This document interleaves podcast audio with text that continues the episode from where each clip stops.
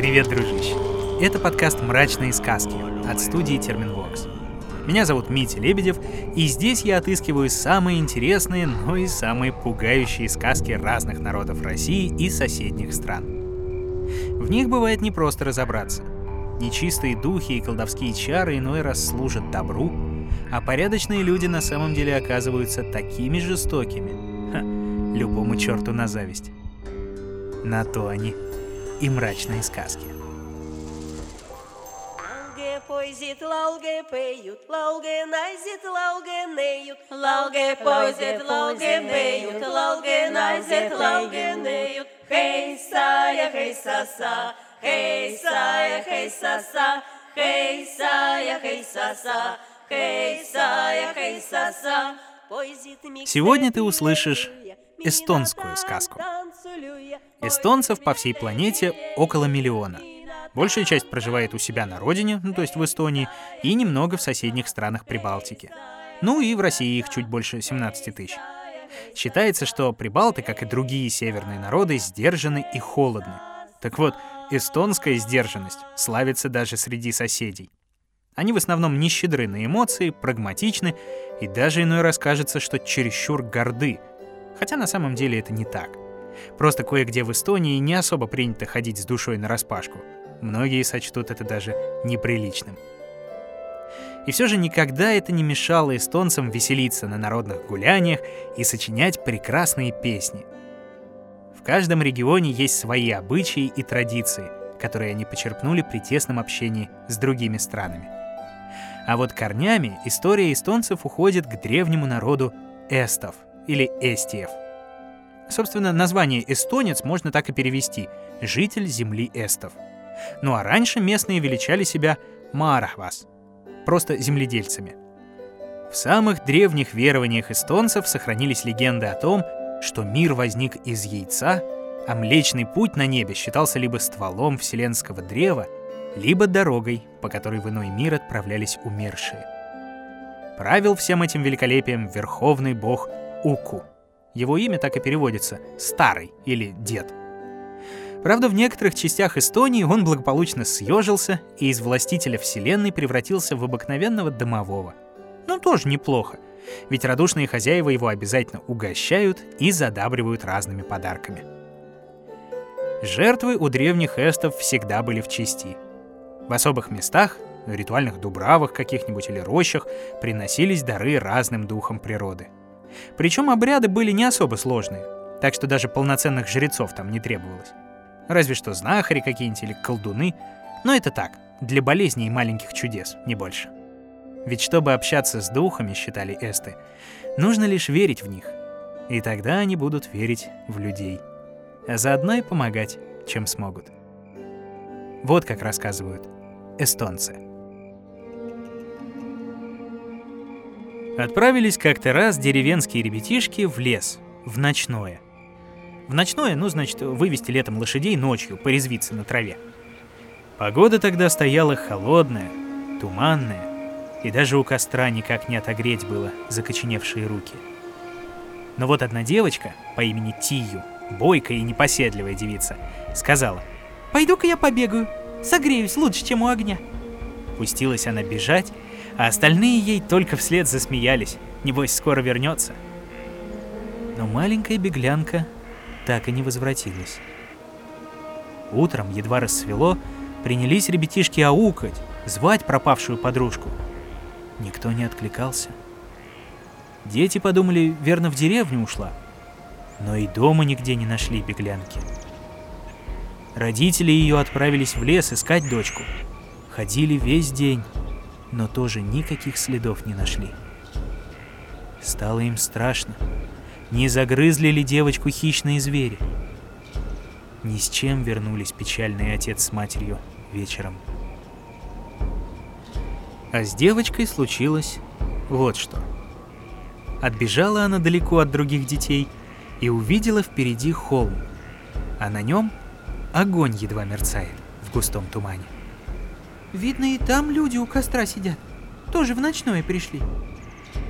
Но взобралась девочка на холм и увидела у костра одноглазого старика с седой бородой. Лежит на боку и подгребает головешки железной палкой. Хотела была девочка убежать, а старик, не глядя на нее, крикнул. «Стой на месте! Не то запущу я в тебя железной палкой.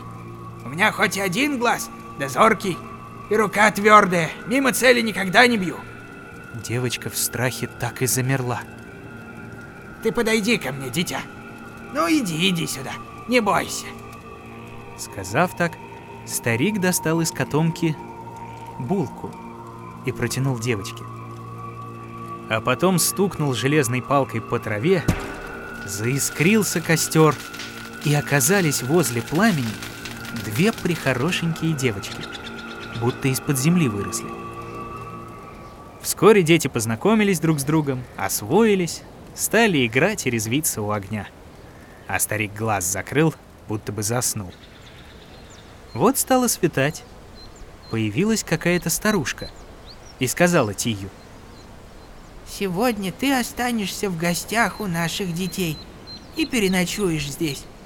Потом я отведу тебя домой. Девочка хоть и перепугалась вначале, но скоро так подружилась с детьми, что уже ничего не боялась и даже не думала о доме. День прошел в играх, а вечером всех детей вместе спать увели. На другое утро явилась какая-то молодая женщина. «Сегодня ты должна будешь вернуться домой. Родители твои очень горюют по тебе. Они думают, что ты умерла». Взяла она девочку за руку и вывела ее из лесу. А по пути проговорила. «Дома никому не рассказывай о том, что ты видела, и о том, что слышала минувшей ночью. Скажи просто, что заблудилась в лесу. И возьми еще с собой эту круглую брошь. Если захочешь как-нибудь навестить нас, подуй на нее, и тотчас найдешь к нам дорогу». Девочка спрятала брошь в карман и по пути в деревню все спрашивала себя, что подумают обо всем об этом ее родители. Ведь сказать им правду она не могла. Но вот вошла Тию в деревню, идет и не узнает. Люди незнакомые, дома обветшалые, где пустое место всегда было, теперь деревья растут. К родному дому подошла — и тот незнакомым ей показался. По двору чужие люди ходят, а на скамье у дома отец сидит. Только волосы и борода у него совсем седые. С добрым утром, отец! А где матушка? М матушка? Господи помилуй!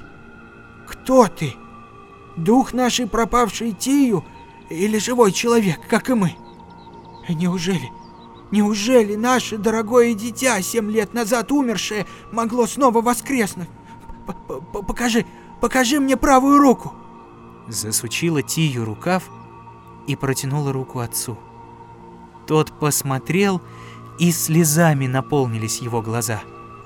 Увидел он маленький шрам от ожога, который помнил у своей дочери. Да, да, наша, наша Тию, наше дитя. Семь лет назад ты пропала в лесу, и мы оплакивали тебя как умершую. Нет, нет, не может этого быть. Я не была дома только сутки, две ночи и один день. Блуждала по лесу. Дивились старые родители. Да и сама Тию не знала, что и думать. Видно, не было ее дома куда дольше, чем ей самой казалось. Она теперь и выше матери стала, и родители уже состариться успели. Очень ей хотелось рассказать старикам, где она пропадала все это время.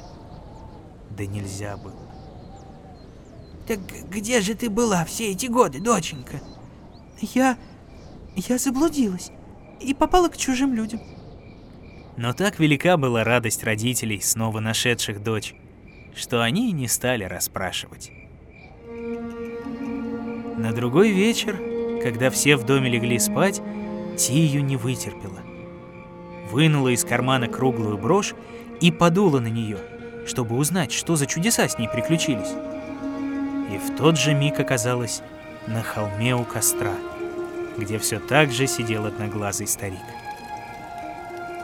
Милый дедушка, а- объясни, что со мной было? Эй,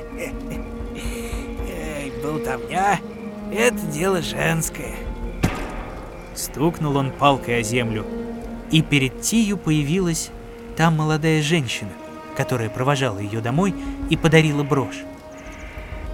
Милая Тию, ты дома ни о чем не проговорилась, потому я открою тебе тайну. Старик у костра — это король Туманной горы. Старушка, которую ты видела в первый вечер, лесная волшебница, а мы — ее дочери. Если будешь и впредь молчать, узнаешь о нас многое. А теперь иди домой, пока родители не проснулись. С тех пор зажила Тию в деревне, как и прежде. О Туманной горе она вспоминала лишь как о далеком сне. Только брошь на груди напоминала, что все это было наяву. Иной раз деревня казалась ей настолько чуждой, что как-нибудь вечером она возьмет да и подует на брошь. Днями только грустит, тоскует по веселым ночам. Сватались к Тию женихи. Всем она отказывала. И, наконец, уговорили ее старые родители обручиться с одним юношей. Через год родилась у Тию славная дочурка. Но и это не принесло успокоения молодой матери. Она все время тосковала по Туманной горе и с радостью отправилась бы туда, если бы могла оставить ребенка. Когда дочери исполнилось семь лет, Тию не смогла больше терпеть, не смогла побороть свою тоску. Подула она на брошь и сразу очутилась на Туманной горе. Дочери лесной волшебницы с радостными криками выбежали ей навстречу. Почему же ты так долго не приходил? Как же долго мы тебя ждали! Со слезами рассказала Тию, почему она никак не могла прийти, хоть и стремилась сюда всей душой. Ну ничего, ничего, милая. Король Туманной горы нам поможет. Ты приходи сюда через две недели. Да, и дочурку с собой бери. Тию пообещала, что так и сделает. Но через две недели, когда подошло время уходить из дому, дочка так спокойно спала рядом с отцом, что у Тию духу не хватило унести ее с собой. Так что отправилась она в путь одна. Старый король Туманной горы все так же лежал у костра. Завидев Тию, он молвил. Недобрый час пришла ты сегодня сюда без своего ребенка. Это принесет тебе большое несчастье. Но этой ночью ты сможешь в последний раз насладиться радостью, пока еще не начались твои страдания. Стукнул он палкой о землю, и в тот же миг явились дочери лесной волшебницы, чтобы увести Тию на чудесный праздник. А тем временем дома проснулся муж. Увидел, что жены нет в постели, встал и пошел ее разыскивать. Но нигде, ни в доме, ни во дворе не нашел и следа. Тут в сердце его вспыхнул гнев. Он решил, что жена пошла по дурной дороге, поэтому не лег снова спать, а тотчас же отправился к деревенскому знахарю, чтобы рассказать ему обо всем и спросить совета. Знахарь был хоть человек и ведающий, но ушлый и недобрый. К тому же был у него такой обычай, перед тем, как разобраться в деле, хлебал он сперва приличный глоток другой вина. И тогда вино говорило вместо него. С твоей женой дело неладно. Она по ночам э, оборотнем бегает. И, как видно, длится это уже давно. Только ты до сих пор не замечал. Вот когда она вернется, ты должен сразу же передать ее в руки суда. Вернулся домой муж нашел Тию спокойно спящей в постели рядом с ребенком. Но не стал ее будить. Не стал спрашивать о ночной отлучке. А сразу же, как рассвело, отправился он к судье, как и велел ему знахарь. Вызвали несчастную Тию в суд. Стали расспрашивать. Но девушка даже родителям не рассказывала, где была минувшей ночью и все остальные ночи. Не хотела она и судье признаваться, где скрывалась семь лет, еще будучи ребенком. На моей душе нет греха. Больше мне поведать нечего. Люди заворчали, потом рассверепели. И суд вынес в конце концов приговор. Эта женщина — преступница. Она колдунья, оборотень. И она должна быть сожжена на костре. Сложили большую охапку поленьев и хвороста, привязали несчастную к столбу и подожгли. Занялось пламя, охватило бревна. Но только огонь стал разгораться, как на землю пал такой густой туман, что и в двух шагах ничего не было видно. Когда же, наконец, солнечные лучи туман побороли, оказалось, что костер так и не разгорелся. А Тию исчезла, словно растаяла в тумане. Король Туманной горы спас ее. А на следующий день из деревни пропала и дочка Тию. Внял одноглазый король мольбам безутешной матери, ударил железной палкой по траве и велел принести девочку на гору. Теперь счастье Тию было полным.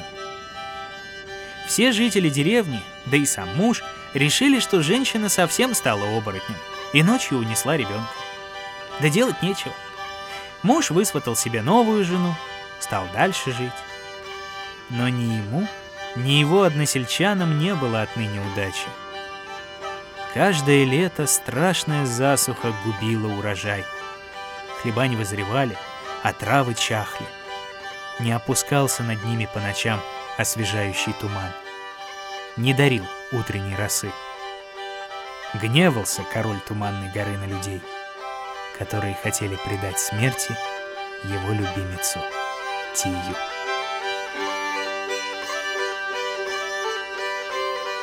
Любопытная сказка, как считаешь, дружище? С одной стороны, девушка и правда ушла в вечный праздник, оставив глупых односельчан с засыхающими посевами. А с другой, и крестьян, в общем, понять можно. Ну а как еще относиться к такому человеку? Бегает себе где-то по ночам, с нечистью разной. Но тут может быть смысл и пострашнее. Ведь девушка уходит навсегда, да еще и с дочерью. То есть практически умирает. А это заставляет нас вспомнить древние, довольно мрачные обычаи. Ну да ладно, об этом как-нибудь в другой раз. Тем более мы уже наверняка это обсуждали в каких-нибудь предыдущих выпусках. Послушать их можно и в мобильном приложении на сайте SoundStream, в Apple и Google подкастах, на Кастбоксе, Яндекс Музыке, Spotify и на YouTube посмотреть. Попутно можно еще подписаться, оставить пару-тройку приятных комментариев, оценок там справедливых выставить, и тогда будет все совсем здорово. А еще можно посоветовать какую-нибудь новую мрачную сказку, чтобы я с удовольствием и радостью прочел ее в этом подкасте. Ну а на сегодня все, дружище. Все. Находил и читал сказки Дмитрий Лебедев.